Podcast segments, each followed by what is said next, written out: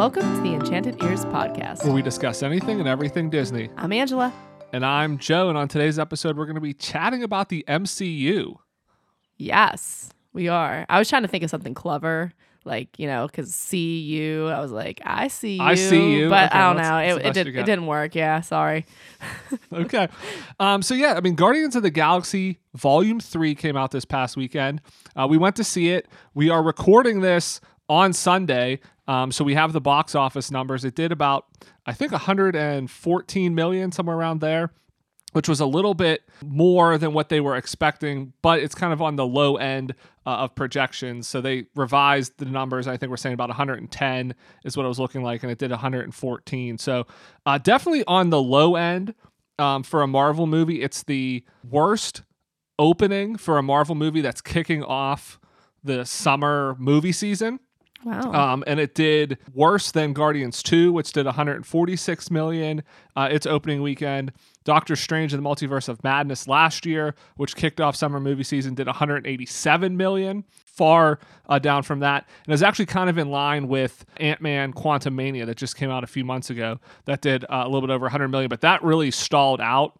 I kind of feel like Guardians may do a little bit better overall, but definitely not. Um, it's a decent opening, but definitely not as strong an opening. I think as probably Marvel would hope for. well, I actually like. I think this is interesting because I feel like the early reports were pretty positive from what I've heard about, you know, Guardians and.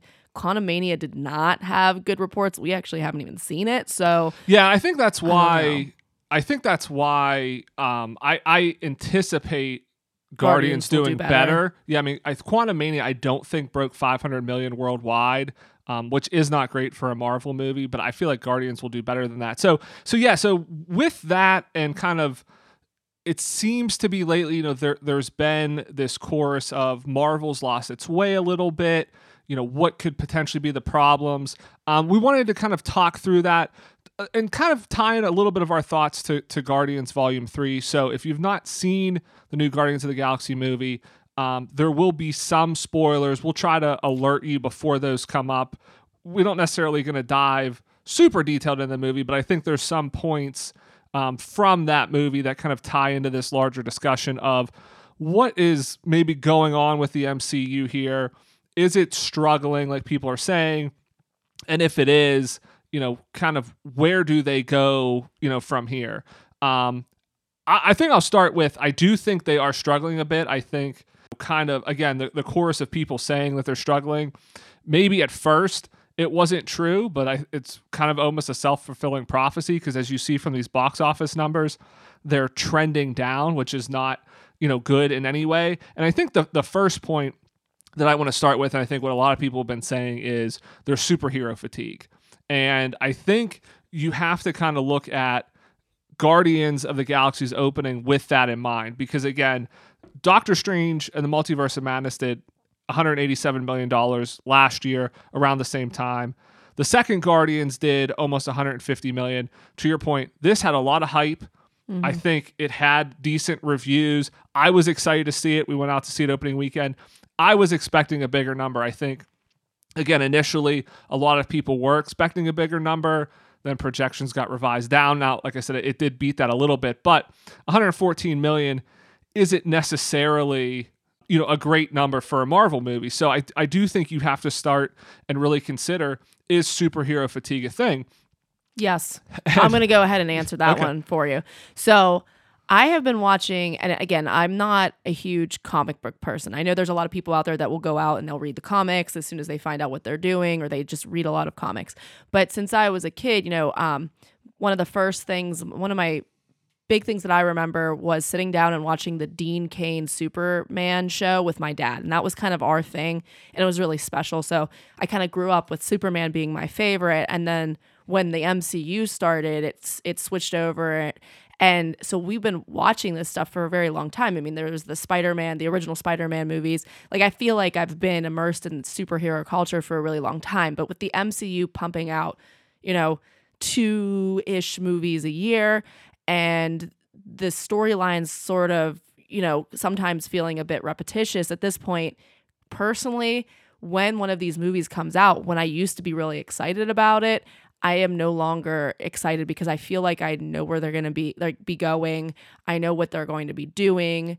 Um, so I don't feel as as happy to go see these movies because I think that again like I I feel like this this song has been played before. Yeah, and so I think that's my kind of counterpoint to this is is there superhero fatigue because people are tired of seeing superhero movies or is there superhero fatigue because they aren't making the movies as good as they were before. So I, I would kind of make the argument that people aren't necessarily tired of superhero movies, but to your point, and I think the last thing you said, or or one of the last points you made was I've I've kind of heard this song before. I know where they're gonna go. I, I you kind of know the story beats. And this has always been a knock of Marvel, and I think you know other superhero franchises as well. I mean, when when Fox um, was not with Disney, and even you know DC, the quality maybe wasn't always the best. Like you, they were somewhat predictable stories, and I think that that is maybe the reason why you're seeing this fatigue. So I don't necessarily think it's superhero fatigue that people are tired of superhero movies. I think it's a matter of they're tired of movies that aren't that good. So, I mean, if you look at the Rotten Tomato score of some of the recent MCU movies that have come out post Endgame, they are some of the lowest rated movies out there. So, The Eternals was 32nd out of all of the MCU. so that's below Age of Ultron. That's below Is some it, of the is- early movies. Is it uh is it below Thor the Dark World? I'm not sure on that. It, it might be because I Because I, feel like it has to be. Yeah. Because. I enjoyed Thor. 32 is pretty low. I mean, it wasn't great, Um, but I enjoyed it at least. Thor: Love and Thunder 30. Uh, wait, wait, wait, wait, hang on. Was that lower than what you said the Eternals was? No, Eternals was 32. So slightly higher. Oh, than oh, the oh, Eternals, oh, yeah. oh. I was thinking low or uh the lower the number. No, no, no. So this is the ranking of, Yeah, of yeah, all the MCU okay, movies. okay. Uh, Doctor Strange and the Multiverse of Madness, which again did very well at the box office, it was 27th. Now you have you do have some good ones. So Shang Chi was actually is the ninth uh, ra- ranked movie. Uh, Black Panther: Wakanda Forever is 17th. What? Yeah. Really? That which, which I think that- is pretty good. That's up in kind of the top half. It's not as good as the the first Black Panther, but Come on, Um, though. yeah, I, not- di- I highly disagree with that one because I that was actually probably one of my favorite MCU. That would probably be top tenner for me. Yeah, and that and that was a good one. I think that's a highlight. And then the most recent Guardians is 19th. So I, again, I think it comes down to, you know, looking at it and, and to your point, some of these stories, like they don't have much to them anymore. Like if you look at the early MCU, and it, it- to your point, you know, it was new, so it was novel, so obviously it was interesting. But some of the early movies, like you have um, the Winter Soldier, it was a like geopolitical thriller. It was very uh, tense, and it had its own kind of genre to it, where they and, and Marvel did this early on, where it was you know kind of each movie maybe took on a, a little bit different of a genre. There were actual character arcs and kind of emotional story beats to it. And the movies were somewhat self-contained. Sure they fed this overarching narrative that led up to the avengers movies but they still kind of wrapped up with within their own thing. And now i feel like it's just nothing really happens. At the start of the movie at the end of the movie. Everybody's kind of in the same place. Sure, maybe the villain gets defeated, but the villain's really not like you don't necessarily know a lot of their motivations in some of these movies. And at the end of the day, it seems like a lot of these are just setting up more movies versus actually trying to entertain you and kind of wrap up in, in one story. And I think that's why people are fatigued with it. It's not that people just don't want to see superheroes, it's that these movies aren't what they used to be. I also personally feel like I liked earlier versions of some of these characters, and I don't like the direction that they're going in now. So I'll give you an example. Um, Spider Man. So I love the very lighthearted, you know, Tom Holland as Spider Man. He's not like this very dark and nuanced and uh, like Peter Parker, like um, oh my goodness, what's his name? Tobey Maguire. yeah that tobey maguire was and so i really enjoyed i enjoyed that lighter heartedness and then as the as the spider-man movies have progressed and again i think they're all great. I really enjoy them. But at the same time, I don't like where that character is headed because now he is getting darker and he is having more struggle. And again, that is more real life like and it definitely does give him a nice character arc but i don't necessarily love where that's going. Same thing with peter quill. So if we're going to bring it back to guardians of the galaxy peter quill started off as this kind of like you know very like kind of goofy fun loving character and then as these movies have progressed he's lost gamora and we see him at the very beginning of this movie in a very raw state where he is upset and he misses her and he's you know drunk and um, not really doing very well. And that part, again, it's relatable, it's real life, it's realistic, but I miss that old lighthearted Peter Quill. Yeah, but I, I will I will kind of counter that um, a couple of things. I mean, one, the most recent Spider-Man movie was probably the best Spider-Man movie they've ever Again, made. Again, I'm not saying yeah. that I don't think it was a good movie. I'm saying I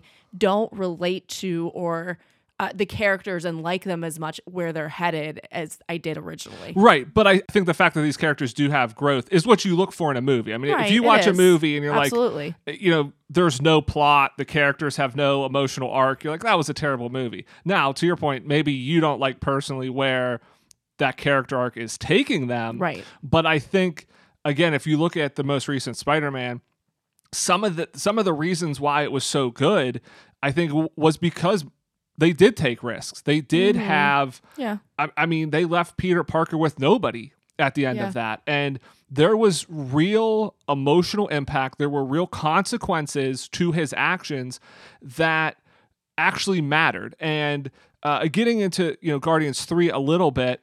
Um, and, and maybe some you know some spoilers here. So if you haven't seen it again, maybe skip ahead a few minutes.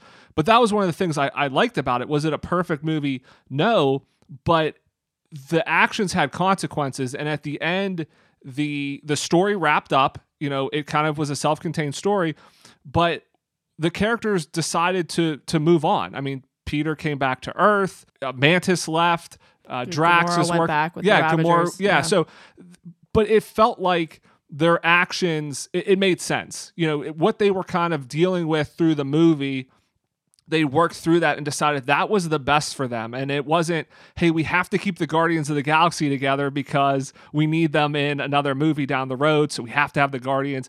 You know, they can come back and they can, you know, things can happen. Peter can come back. Th- you know, they, they can pull the team back together if they need to. But they they were willing to again let the story kind of dictate it and where some of the movies, you know, like the Black Widow prequel, that had no meaning to it because you kind of knew exactly what was going to happen. Black Widow's going to live. Mm-hmm. And it's like, it's kind of a pointless story. So, the thing with this movie that I found really difficult to deal with is the emotional stakes for me were too high because um, I had a really, really hard time and I didn't realize it was like a super trigger for me, but I had a really hard time watching the flashbacks with Rocket with the animals um, because, again, I mean, I, you know, you kept looking at me like you're, you're like they're just they're not real, and I'm like, yeah, but there is real animal testing that goes on. So as I'm watching this, I'm thinking about like Pavlov's dogs, for example, and if you don't know anything about that, you can look it up. But like, and that's just a very little example of things that humans have done to animals to sort of try to find answers to scientific things, and so it reminded me very much of of that. And so while I was watching it, it was a story, it was fiction I do care about Rocket, which another was another reason is I I didn't want to see him suffer and be in pain and stuff, but also I was looking at it like an analogy of the animal testing in- industry. So it was tough. I think that part, uh, to your point, I know you didn't like it because it really hit home, but I think that kind of almost goes to show how well done it was and how well, mm-hmm.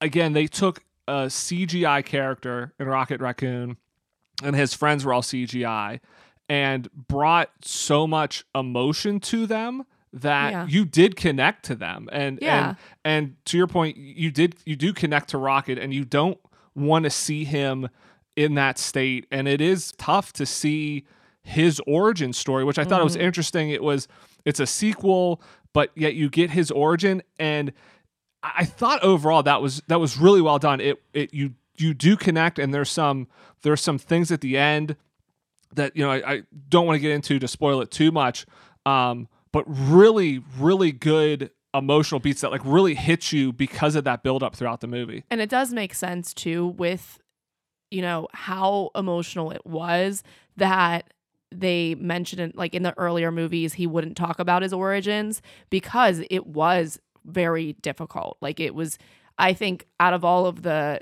the superhero origin stories, I think that is the hardest one that we've watched that I can at least recall because it was just so painful.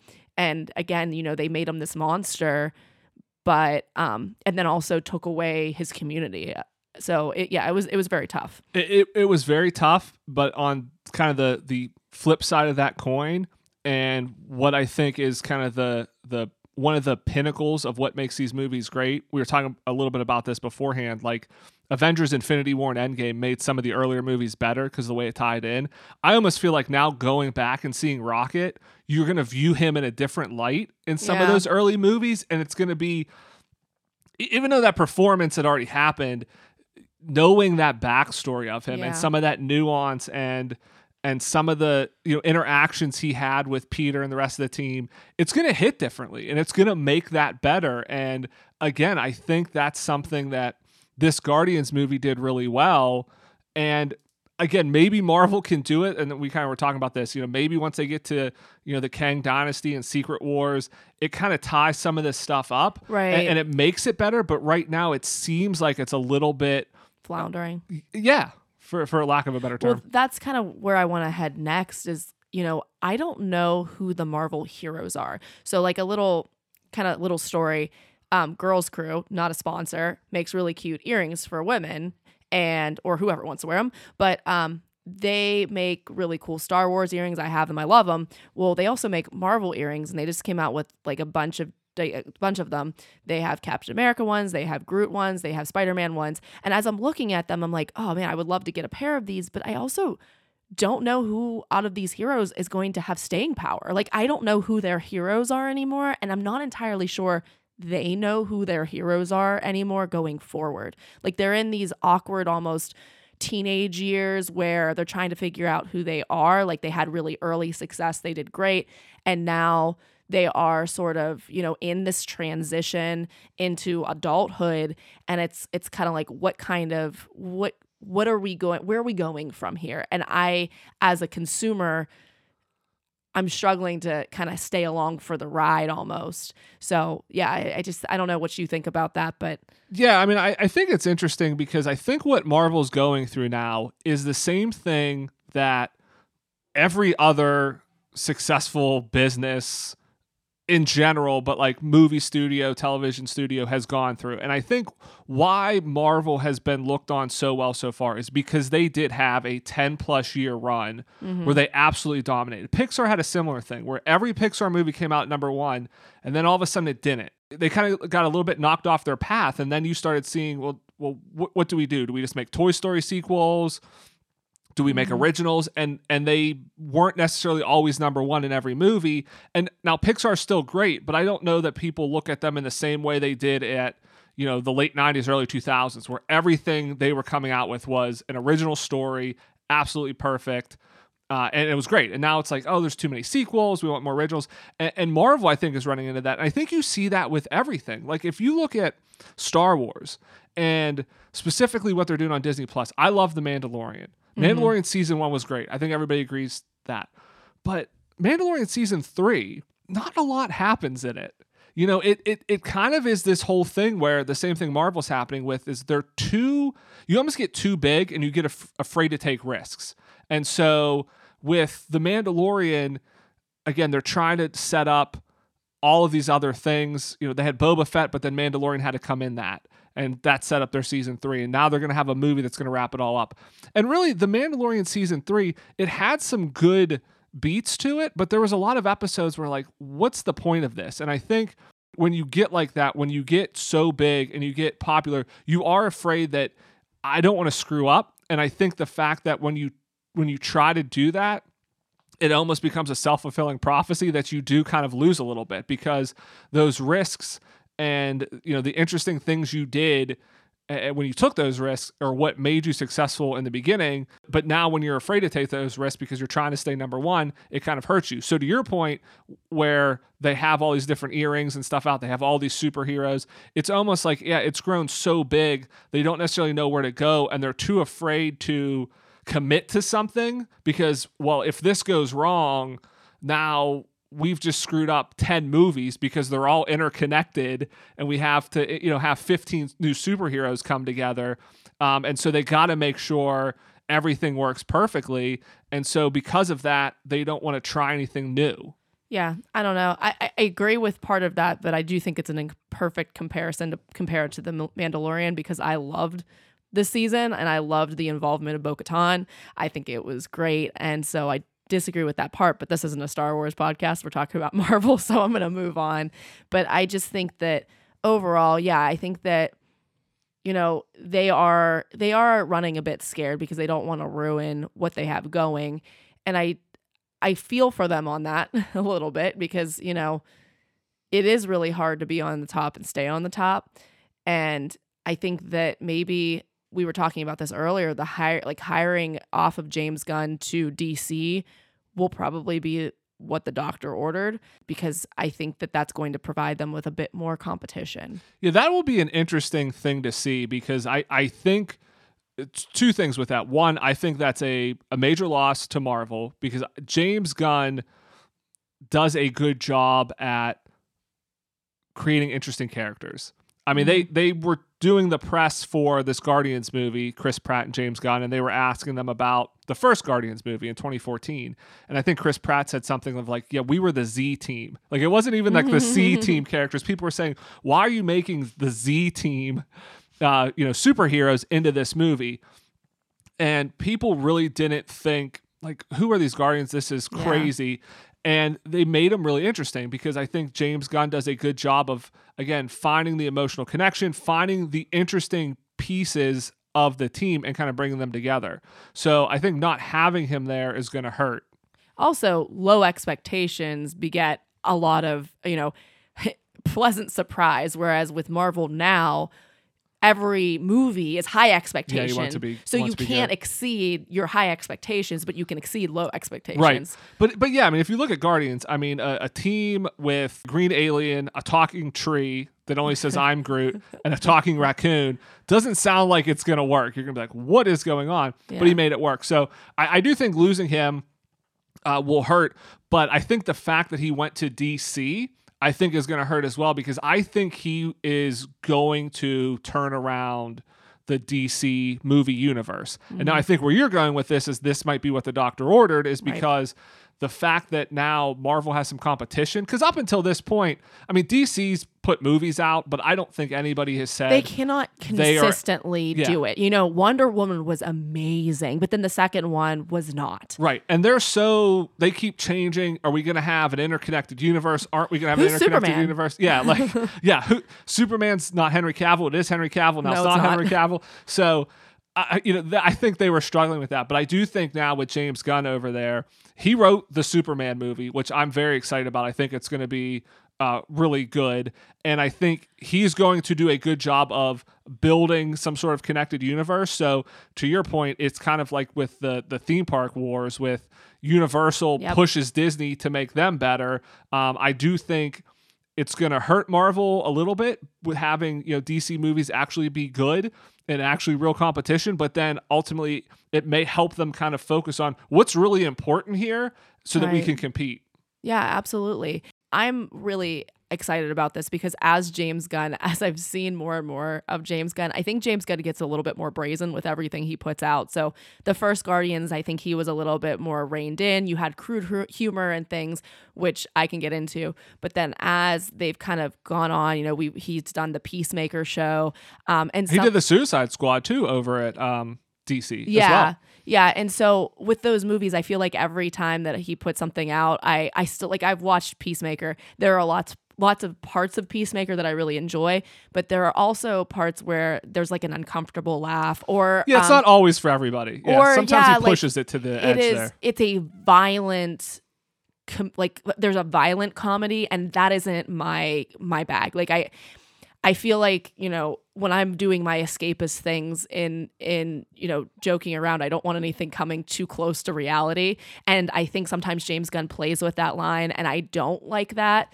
So I think that Marvel losing him that him is just probably positive in many ways because I think he's getting he's getting more like extroverted. Well, I will that. I will say, I mean, Peacemaker, the Suicide Squad, those were both R rated, Yes. mature. So it you can obviously do very different things there than what but you're I felt doing like this at a movie, movie. was a little along those. I mean, again, it wasn't. It wasn't. You know, like excessively violent. But again, with the subject matter, it was just again. I, I know that I. It was very realistic. It it, it hits yes. you.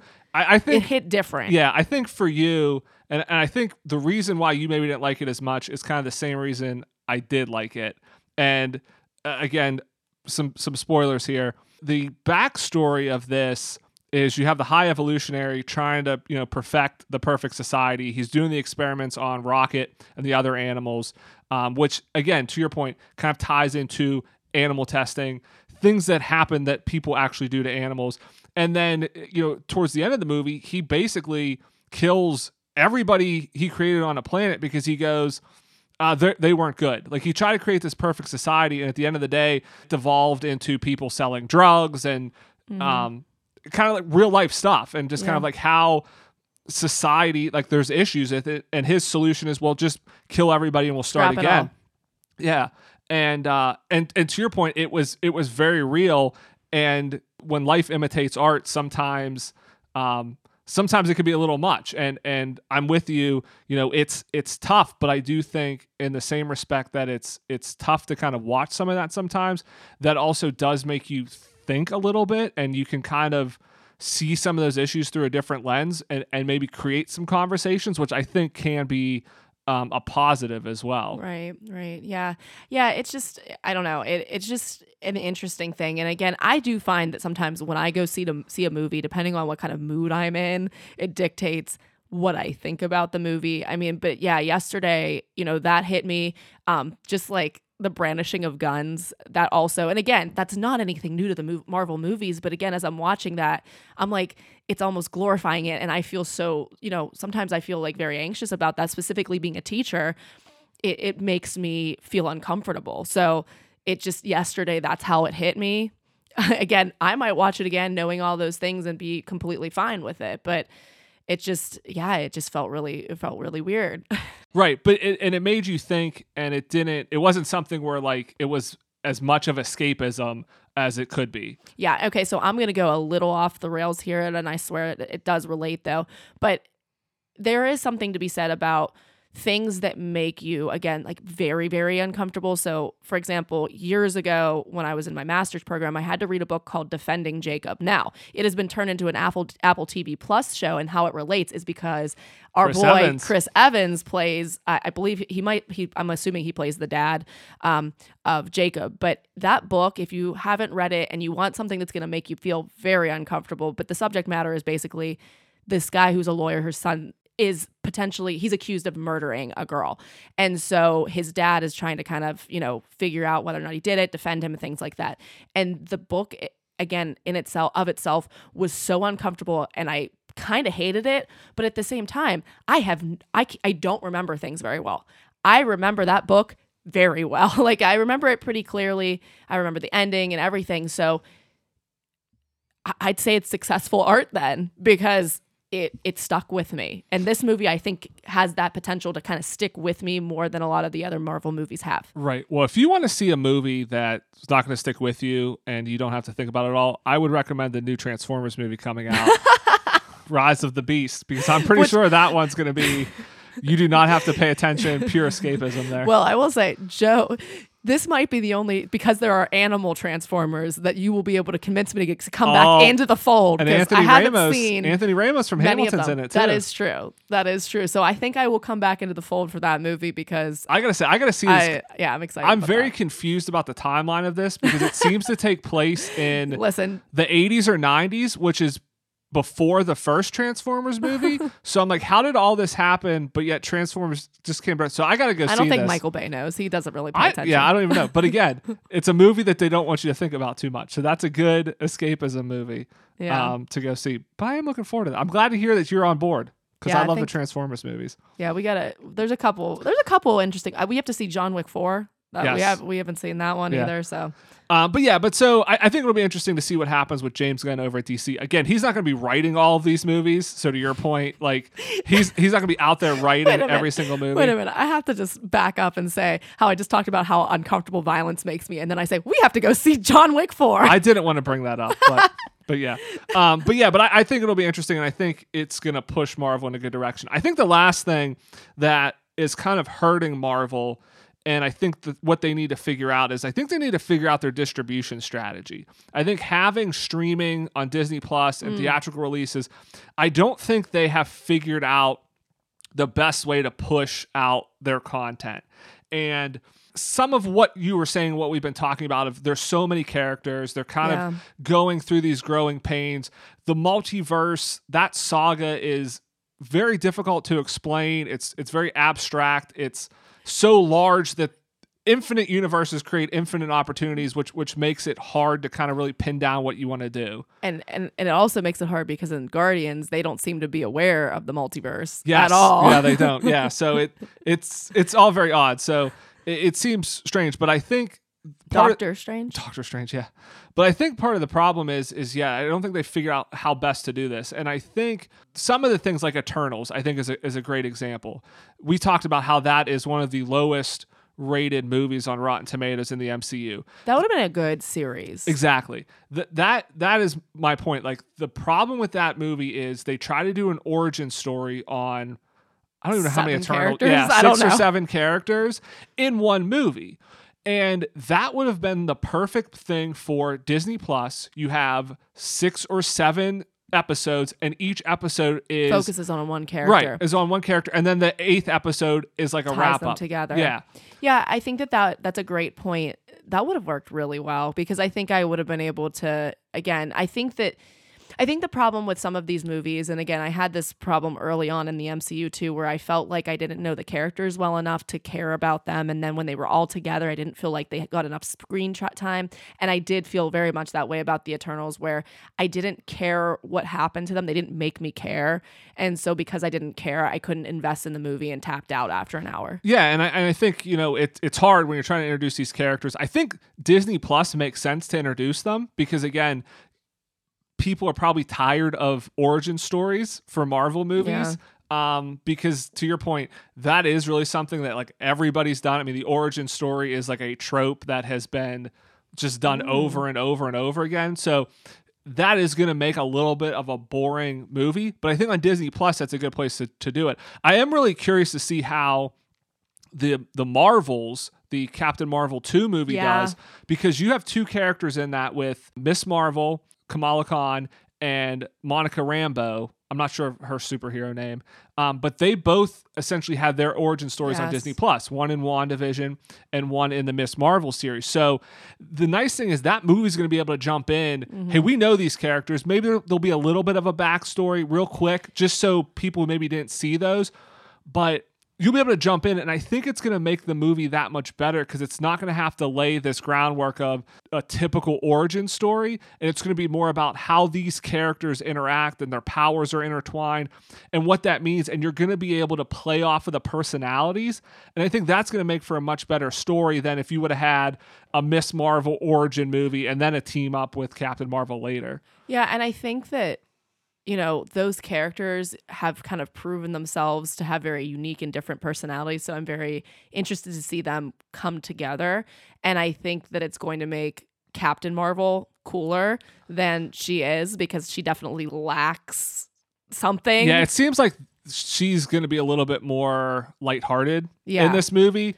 Well, I So- see like a Thor revamping almost with That's her. a good comparison, yeah. Yeah, because like I think I mean I loved the original. Because Brie Thor. Larson, I mean, could be a comedic Oh, she's actor. I mean, she's yeah. in Community, like she's she's done comedies and stuff, and it's kind of like Thor, where yeah, they play the original Thor very Shakespearean, but Chris Hemsworth is like, I, I can do comedy, I can you know be a little Mm-hmm. Yeah. bit funny, and they you know they changed the tune. It worked really well in Ragnarok. Maybe went a little bit overboard in Love and Thunder, but yeah, I think if they hit it right, I think the Marvels could be really good. Yeah, exactly. I agree. but with that kind of being said, so I, I do think Disney Plus is a good place for these like origin stories.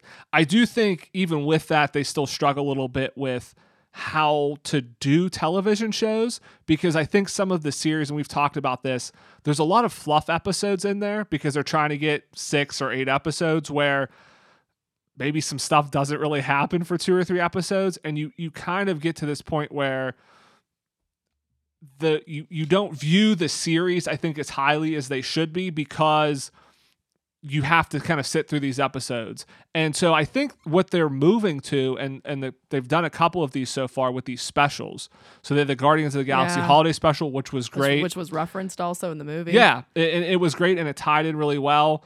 And you also had um, the Werewolf by Night, Oh uh, yeah. Special, forgot about that. which was really great. And I think those are really the way to go. So I think you have origin stories on Disney Plus. I think is the way to go. But I think you do them as specials. I don't think we need six or eight episode series. I think you have a 45 minute to an hour special that's like a mini movie. I think that helps you with pacing. You don't have fluff like like the Loki series. I love Loki, but there was two or three episodes where like nothing happened and I feel like they need to work on that of cutting that out and kind of really getting the pacing moving and it it will keep you interested and I think it'll make the the the Disney Plus series better quality. So I agree and disagree with you on this one because I think that I agree with you on Loki. But I think Loki, the issues with Loki could have been remedied if they had released them all at once and you could just kind of binge them.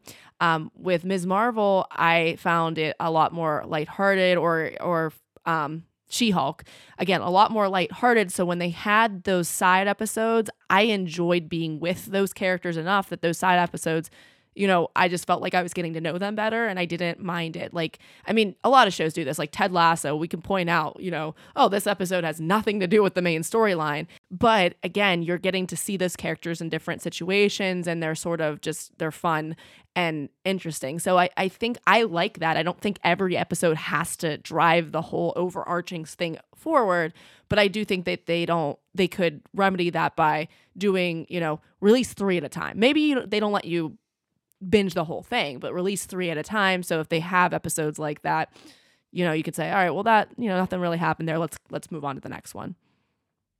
Yeah, I think that that's a, a good point too. Of of drop more so you can see it, but I I do think the specials are good because you could always do, you know, like She Hulk, like have two specials, like ha- have it more frequently. Because I think the other thing they're running into is okay, we had She Hulk, but when are we going to see She Hulk again? It might be four years until She Hulk will return. yeah, I mean, but, but when? You know, what? When is when is She-Hulk going to come back? So if you did instead of doing um, a series that is three hours of She-Hulk, could you do a forty-five minute special and then next year do another one, or you know, Uh, two year like, and that way you have you could still have those characters and build out that story, but you can come back to them more frequently so that that way they they um Like a bridge episode almost. Like you have a little bit of a bridge, like a 45 minute tide over or something to say, like, this is kind of hinting toward what the next season is going to be about. Well, no, I'm just saying, just, just yeah, just have them. If you did them as specials,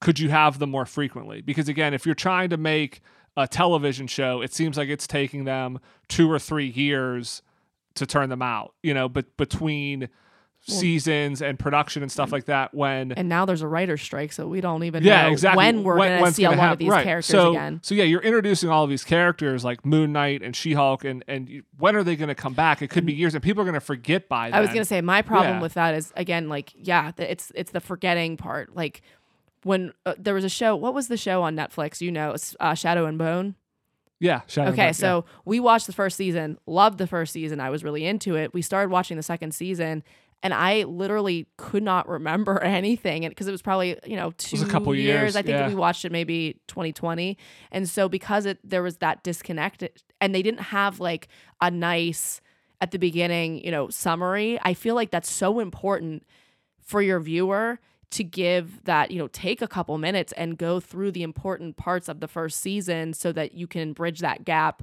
and re- refresh everyone's memory because I don't need to I don't need to rewatch the whole series, but I just need like little memory touch points so that it kind of just, you know, comes in and, and just helps me out a little bit. Yeah, and so I think that's my point of if if they can do these specials and it means they can have them more frequently. You know, so mm-hmm. again, maybe break up that She-Hulk season into two 45-minute specials. So you have one you have one, you sit down, you watch it. It's, you know, part of her origin story, maybe ends on a little bit of a cliffhanger and then 6 months, a year down the road, you, You see you see the conclusion of that, it kind of propels the story forward. So that way, you know, if it's if she's going to be in a movie in 3 years, you kind of are seeing something from her every year. So it's like the second and third parts of the Caribbean movie. So you, you get to the very Well- end and you're like, whoa, what? No, what? but I, but I'm saying continuing stories because again, if you look at the early MCU, there was an Iron Man movie, uh, a Captain America movie. Every couple years, you saw those characters, Yes, and, and they focused on a few characters, and you saw them a few times. So you didn't have to get all of their personality. You didn't have to know all of the side characters at the beginning. You know, Captain America, you learned about Peggy in the first one, then you learned about Bucky more as, as they grow, and and Falcon, and because you had a movie every couple years, you could do that. And again, I think it, it's a struggle because again, you're going to see She-Hulk, you're going to see Moon Knight. You, you learn all the characters, and then five years down the road, they show up again. And you go, "Who were these people?" And Yeah. I think they need to find a way on Disney Plus to have these characters, if they're going to use them, show up every year, every two years, so that people don't forget about them. But just have them in smaller sections so we can still learn about them, but more frequently, because I think it's going to get people to like the characters more, keep people more engaged, and then drive people to a movie where again these characters come together but you you already know them you don't have to do all that heavy lifting in a 300 million dollar movie of trying to explain who all these people are you can do it on a much smaller uh, hopefully more inexpensive scale of yeah, disney I mean, plus yeah, yeah, that's what they did with Ms. Marvel. So, and and I think that it worked well. We got her origin story, and now we're gonna see her on the screen. I think that that movie is going to be a really great tell of whether that model works, and I think that I think it is. Like, I think it it will work. Yeah, that remains to be seen. That comes out in November, so we will see how that goes. All right, so that wraps up our show for this week. Again, kind of touching on we think Marvel is is Floundering a bit. yeah, I don't know that it's lost its way. I don't want to say that it. I don't want to that comes out soon. Um, It does. yeah, I, I don't think I, I ultimately want to say that hey, these movies are bad. Like they're they're done for. That like I don't think the MCU you know is going to survive here the, the next couple years because they still make decent movies, but I do think the quality and consistency has struggled a little bit, and I think a lot of the reasons we touched on um, are some of the reasons. So I think to your point there at the end, it'll be interesting to see you know, with the Marvels, with some of the the movies coming out in the next year or two, if they can kind of right the ship here. So, all right, but that wraps up the show for this week. I want to thank everybody again for listening. If you've not done so, please leave us a rating or a review. Subscribe wherever you get your podcasts. It really helps, and we really appreciate it. Thanks for lending us your ears. Have a great week, everybody, and we'll see you here next Monday. Bye bye.